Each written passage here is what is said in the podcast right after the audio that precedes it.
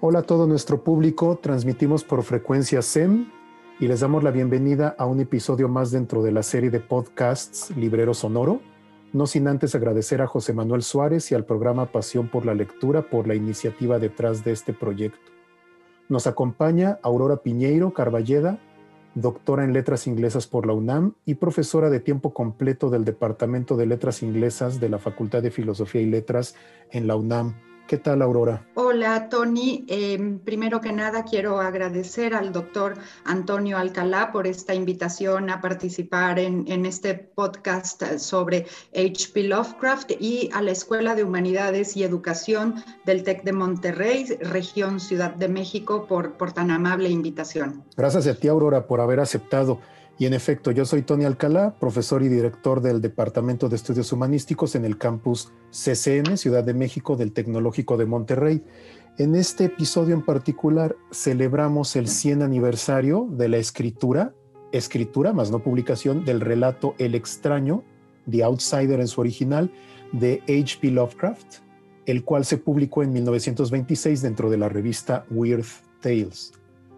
La vida de Lovecraft se puede resumir con los siguientes puntos. Muere su padre a una edad muy temprana, él queda al cuidado de su madre y el círculo alrededor de ella, que eran dos tías todavía solteras y sus dos abuelos maternos, y motivado precisamente por los intereses literarios de su abuelo, Whipple Van Buren Phillips, a los cuatro años Lovecraft ya leía y comenzó a devorar la biblioteca del abuelo. Leyó relatos de los hermanos Grimm apenas a esa edad de cuatro años, después Las Mil y Una Noches a los cinco, de ahí tomó del contexto de Las Mil y Una Noches el nombre Abdul al-Hasred, que después fue muy importante como autor del Necronomicon en su ficción, se inspiró, vaya, en los nombres que veía en Las Mil y Una Noches. A los seis años leyó una edición ilustrada por Doré de la Rime of the Ancient Mariner de Coleridge, que fue su primer contacto con los motivos macabros de la literatura tipo weird o de lo extraño en español, que fue la que él creó mayoritariamente. Desarrolló gusto por la mitología clásica. A los ocho años ya leía a Edgar Allan Poe. El abuelo también contribuyó en quitarle el miedo a la oscuridad y desde muy joven se volvió asiduo de la noche y por toda su vida permaneció así. Prefería la lectura y la ciencia, particularmente astronomía, química, por encima de socializar con otras personas. Clamaba descender de una línea de ascendencia exclusivamente británica, prefería libros que amigos, culpó a su migraña, su insomnio y sus ataques nerviosos por no inscribirse en la Universidad de Brown, universidad local de la ciudad que él fue originario, Providence, en Rhode Island, en Estados Unidos. Conforme pasó el tiempo, comenzó a consolidarse como periodista aficionado. En 1914 ingresó a la United Amateur Press Association.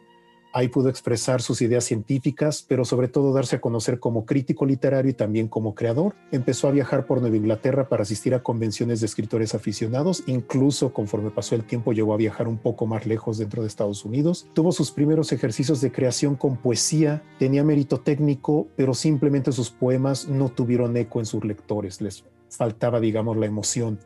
Igualmente, su postura racista, que es muy analizado hoy en día, se hizo evidente como cuando en su momento condenó la guerra mundial por ser un conflicto entre grupos pertenecientes a la supremacía racial. En 1917, motivado por W. Paul Cook, regresó a la ficción literaria que ya había explorado previamente y dentro de esta ficción Además, se nutre su obra por el intercambio creciente que tuvo con otros autores que tenían intereses afines, mismo que lo sacó de su ostracismo, lo llevó a crear un círculo social que sin embargo se mantuvo mayoritariamente por correspondencia, aunque también llegó a tener varios encuentros personales con ellos. Ahora, Aurora, no sé si para adentrarnos en la obra de Lovecraft nos pudieras contar acerca de la estética gótica. Yo ya mencioné que él se inspiró mucho en Edgar Allan Poe, por ejemplo. Justamente acabas de mencionar que él escribió un tipo de narrativa que se puede eh, clasificar como historias de lo extraño eh, y estas historias de lo extraño o historias de horror forman parte de una tradición literaria más amplia que conocemos con el nombre de estética gótica. La narrativa gótica nació a mediados del siglo XVIII con la publicación en Inglaterra de una novela titulada El Castillo de Otranto, eh, que se publicó en 1764 por el escritor Horace Walpole. A partir de esta obra se establecieron las convenciones o los ingredientes fundamentales que caracterizan a una buena parte de estos textos que exploran el miedo como un efecto y afecto principal y que lo hacen con una mayor o menor presencia de lo sobrenatural, dependiendo del autor eh, o la autora con quienes estemos lidiando y de la época en la que se haya escrito el texto. En la literatura gótica, una de sus características principales es la, presencia de ciertos espacios. Entre ellos, el espacio más privilegiado es el del castillo o la mansión familiar, casi siempre en ruinas o con una parte del edificio en ruinas.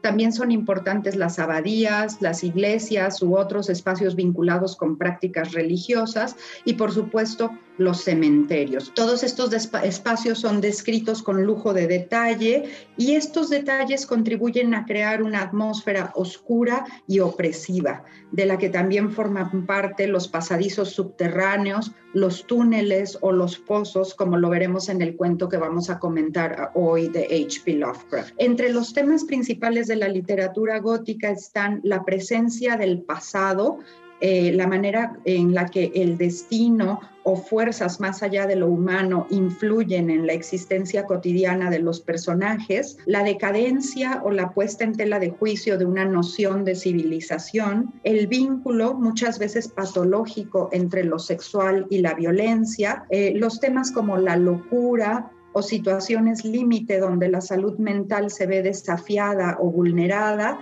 así como la presencia de lo onírico, lo pesadillesco o lo monstruoso. Gracias, Aurora. Y de ahí podemos condensarnos hacia, como ya lo hemos comentado tú y yo, lo que se llama weird fiction, que traduciríamos al español como literatura de lo extraño. Es un tipo de literatura que se nutre de lo macabro, sus antecedentes se ubican en lo elaborado por Emma James, algunos lo rastrean hasta Poe se consuma en la mayoría de los expertos opinan la obra de Arthur Machen, Algernon Blackwood, incluso William Hope Hodgson y desde luego H.P. Lovecraft, se enfoca a manifestaciones de lo no humano que se asocian con presencias monstruosas, los cuales transgreden los límites entre lo humano y lo animal y lo vegetal, o la vida y la muerte, lo sobrenatural y lo conocido, Mediante un aparente extrañamiento de lo cotidiano que ocurre inicialmente, las narrativas weird lo que hacen es revelarnos y confirmar que nuestra visión del mundo es incompleta. No se trata de que irrumpan elementos ominosos que se hayan guardado en lo recóndito de la mente, sino de aspectos previamente desconocidos, pero que nos vemos obligados, al igual que los personajes y protagonistas, a reconocer que son parte del mundo que ellos habitan y que fuera de la presencia de ese elemento sobrenatural se parecen muchísimo al mundo del lector. Entonces es una rama de lo sobrenatural que recoge motivos góticos, se basa mucho en el monstruo, en seres cuyos cuerpos y acciones transgreden los límites de lo permisible. El encuentro con este monstruo produce un horror repentino que se queda en la mente del protagonista para el resto de sus vidas, como sucede con los de Lovecraft. Y ellos en esta experiencia confirman que el lenguaje humano se limita a lo que necesitamos para describir de lo poco que alcanzamos a percibir del mundo mediante una percepción limitada a solo cinco sentidos y el lugar que habitamos en un pequeño planeta dentro de lo infinito que es el cosmos. No sé si nos pudieras comentar precisamente sobre estos autores que, que, influenciaron a Lovecraft. Sí, coincido contigo, Tony, que entre las influencias importantes en la obra de Lovecraft, no son las únicas, pero, pero son de las centrales, está por supuesto la escritura eh, de autores como Edgar Allan Poe, el gran maestro estadounidense del terror, eh, la obra del galés Arthur Machen o la literatura del también estadounidense Algernon Blackwood, entre muchos otros. Podríamos decir que de Poe, Lovecraft adopta un gusto por la riqueza léxica o de vocabulario, un vocabulario que a veces Lovecraft lleva al extremo de lo arcaico o lo rebuscado, eh, en parte porque quería crear este aire de lo antiguo en sus textos así como la obsesión con el aislamiento, el encierro en la mente de un solo personaje y la exploración de situaciones límite.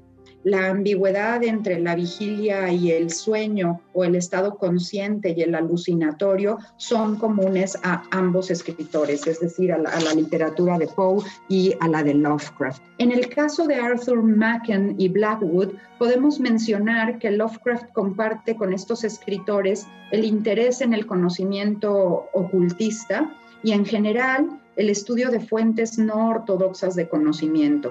Asimismo, eh, yo diría que los tres brindan gran importancia a la naturaleza u otras fuerzas no humanas como agentes que irrumpen en la existencia cotidiana y desestabilizan la idea de lo humano como elemento central en el universo o de la razón como la capacidad privilegiada para hacer frente a la complejidad o inmensidad del cosmos. Eh, podríamos decir que son autores que nos ponen en nuestro lugar.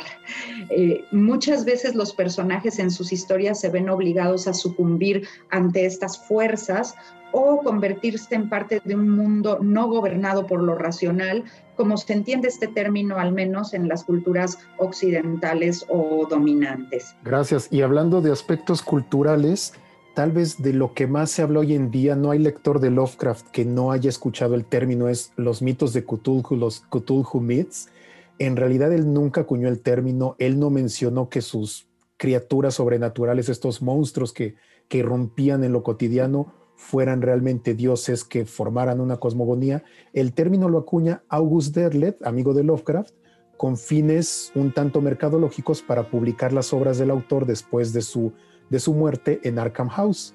Pero el término calza muy bien hoy en día y desde el momento en que se acuñó para referirse a los textos de Lovecraft que pertenecen a la etapa posterior, aquella que marcó una influencia más hacia el terror gótico inspirado por Poe u otros textos de corte fantástico que estaban inspirados en Lord Dunsany como son Los gatos de Ulthar, incluso el texto que vamos a comentar hoy que es El extraño, pertenece más a esa etapa de, de corte Poe.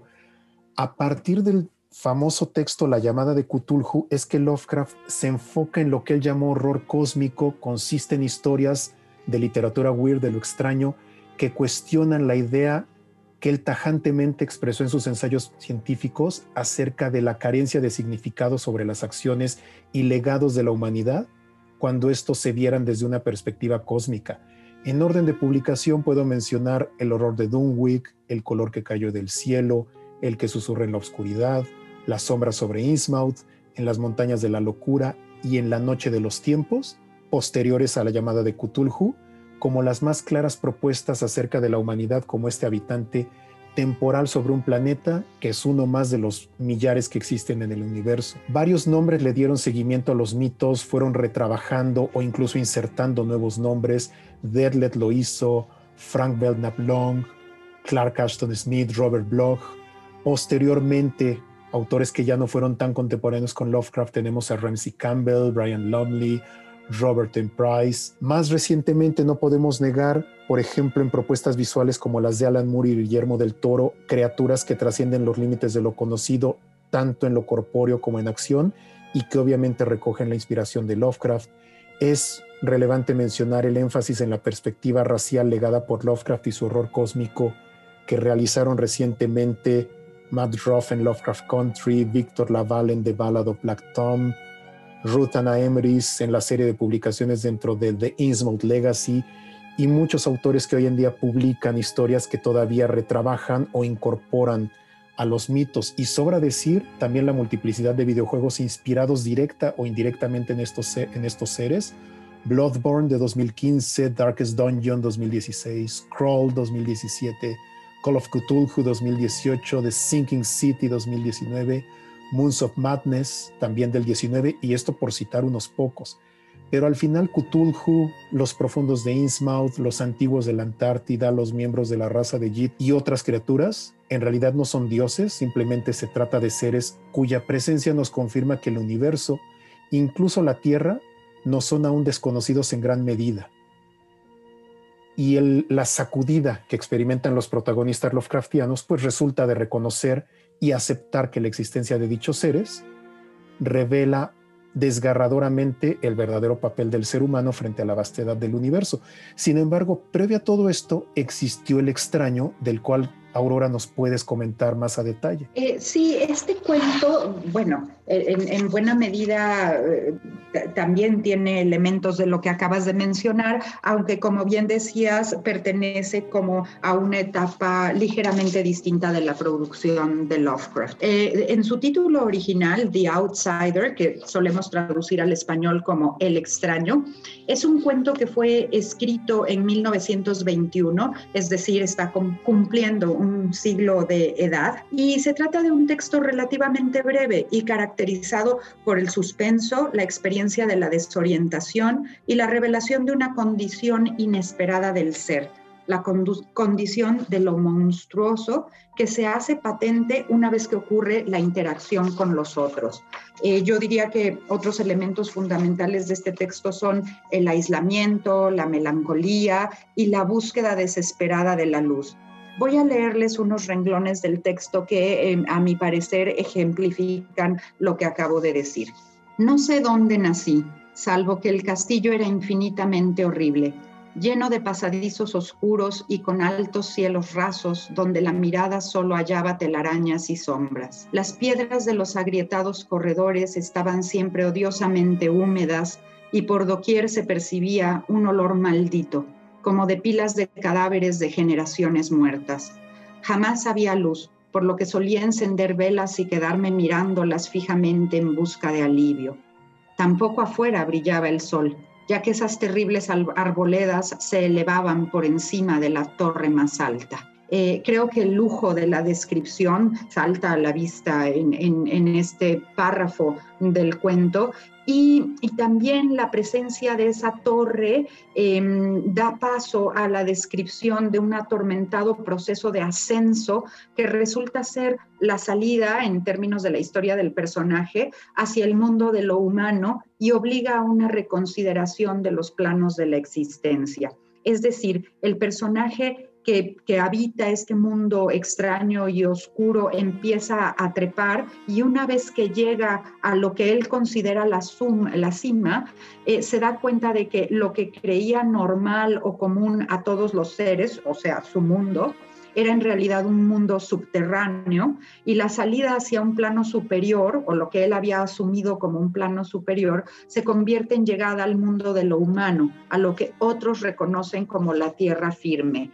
Y leo aquí también otra cita de ese momento de revelación. El panorama en sí era tan simple como asombroso, ya que consistía meramente en esto. En lugar de una impresionante perspectiva de copas de árboles vistas desde una altura imponente, se extendía a mi alrededor, al mismo nivel de la verja, nada menos que la tierra firme, separada en compartimentos diversos por medio de lajas de mármol y columnas y sombreada por una antigua iglesia de piedra cuyo devastado capitel brillaba fantasmagóricamente a la luz de la luna. Aquí termina la cita.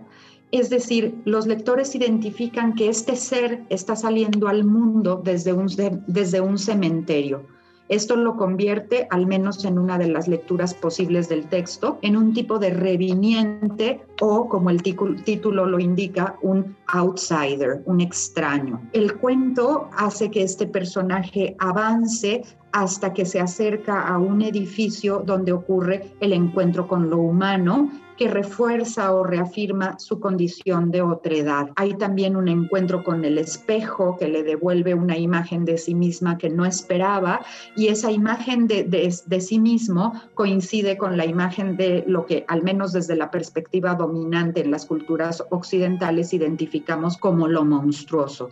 Voy a leer unas líneas también de esa parte del texto cuando el personaje dice, Salté por la ventana y me introduje en la habitación brillantemente iluminada, a la vez que mi mente saltaba del único instante de esperanza al más negro de los desalientos. La pesadilla no tardó en venir, ya que no bien entré, se produjo una de las más aterradoras reacciones que hubiera podido concebir. No había terminado de cruzar el umbral cuando cundió entre todos los presentes un inesperado y súbito pavor de horrible ansiedad que distorsionaba los rostros y arrancaba de todas las gargantas los chillidos más espantosos. Este personaje, este outsider, en este momento se confronta con la otredad y lo que la otredad le devuelve es la imagen del horror la imagen de la confrontación con un sí mismo que está clasificado como horrendo. También la historia, eh, en, otro de sus segmentos, como este personaje, cuenta cómo este personaje trata de volver hacia el mundo del que había salido y este retorno le es negado. Es decir, no hay marcha atrás después del encuentro con el otro. Por supuesto que las lecturas del cuento son múltiples y se pueden plantear desde la perspectiva de lo sobrenatural, interpretando la existencia de este personaje como la de un reviniente, desde la perspectiva de lo psicoanalítico y que tiene que ver con la confrontación con el espejo y con una experiencia de crecimiento o entrada en el mundo adulto, o como la recreación de una experiencia onírica, específicamente pesadillesca, entre muchas otras. El, cuento está abierto a muchas posibilidades. Y sin embargo, lo que es obvio ahí es la técnica del autor, la adjetivación, las descripciones cuidadosas, esta idea de que todo menos la irrupción del elemento sobrenatural o aparentemente sobrenatural debe parecerse a lo real conocido tanto por el autor como por el protagonista como por el lector. No sé qué otros autores que consideres influidos por Lovecraft pudieras recomendarnos, Aurora? Bueno, tú ya has mencionado a, muchos que son eh, importantes, pero yo diría que la estética del horror cósmico propuesta por Lovecraft y su legado se puede identificar en el ámbito literario y también en muchos otros contextos artísticos y de la cultura popular.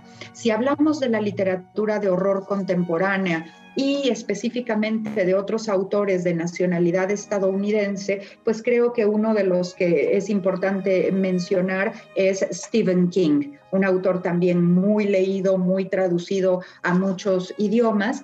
Y este escritor, en su libro titulado Danza Macabra, que publicó en 1981, y, y es un texto eh, en parte autobiográfico y en parte una disertación sobre lo que Stephen King entiende como la estética del horror. Ahí King cuenta que encontró un libro de relato de Lovecraft entre las pertenencias de su padre cuando, era todavía eh, muy joven y que fue la lectura de este libro lo que le abrió la puerta de entrada a la literatura de horror. Antes de eso, él había estado en contacto con el horror mucho más por medio del cine y de otros lenguajes, pero a, partir de Lovecraft, el horror y la literatura quedaron asociados en su imaginación. Stephen King dice, Lovecraft, gracias a mi padre, abrió esa puerta y se la había abierto a otros autores antes que a mí, a Robert Bloch, a Clark Ashton Smith, a Frank Belknap Long,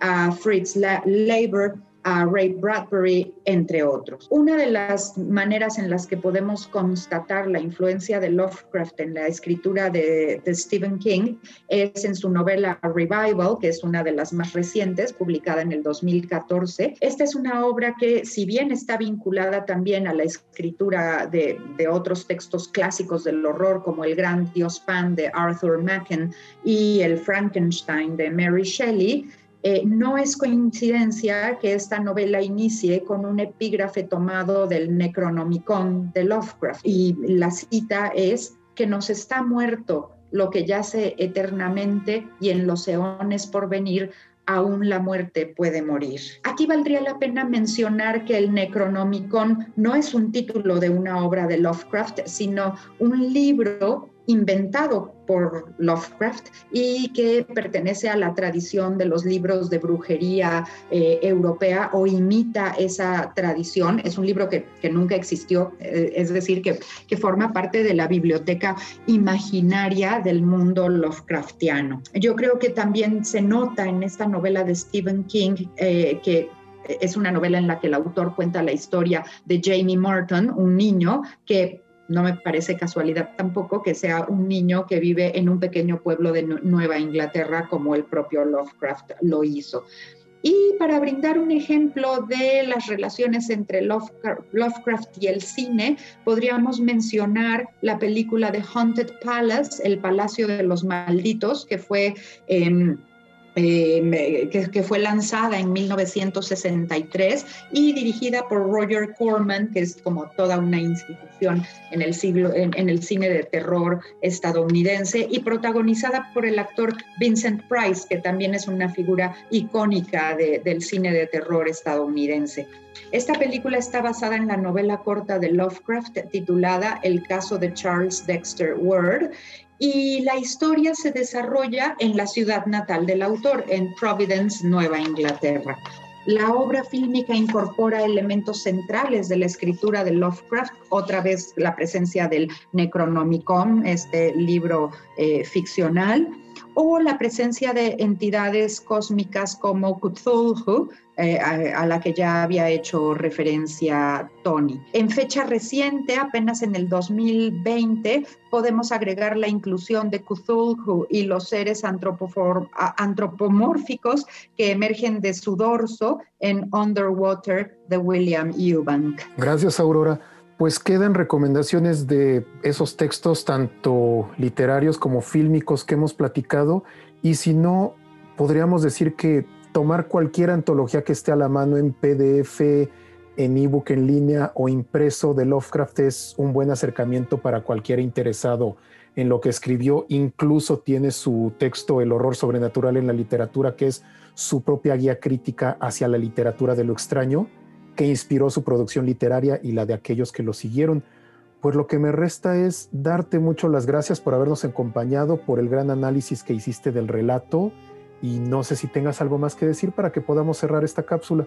No, muchas gracias a ti, Tony, por el placer de comentar la obra de un escritor que sigue tan vivo eh, en, en, la estética del horror contemporánea y sí, insistir en que no hay mejor acercamiento que la lectura directa de los textos del propio Lovecraft, que pueden ser The Outsider, que es al que eh, los estamos invitando a leer el día de hoy, o cualquiera de los que has mencionado tú.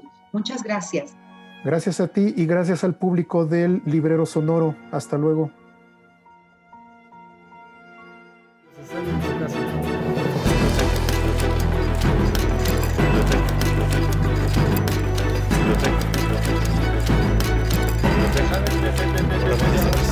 Este, ya vamos a cerrar. En 10 minutos empieza el cerro.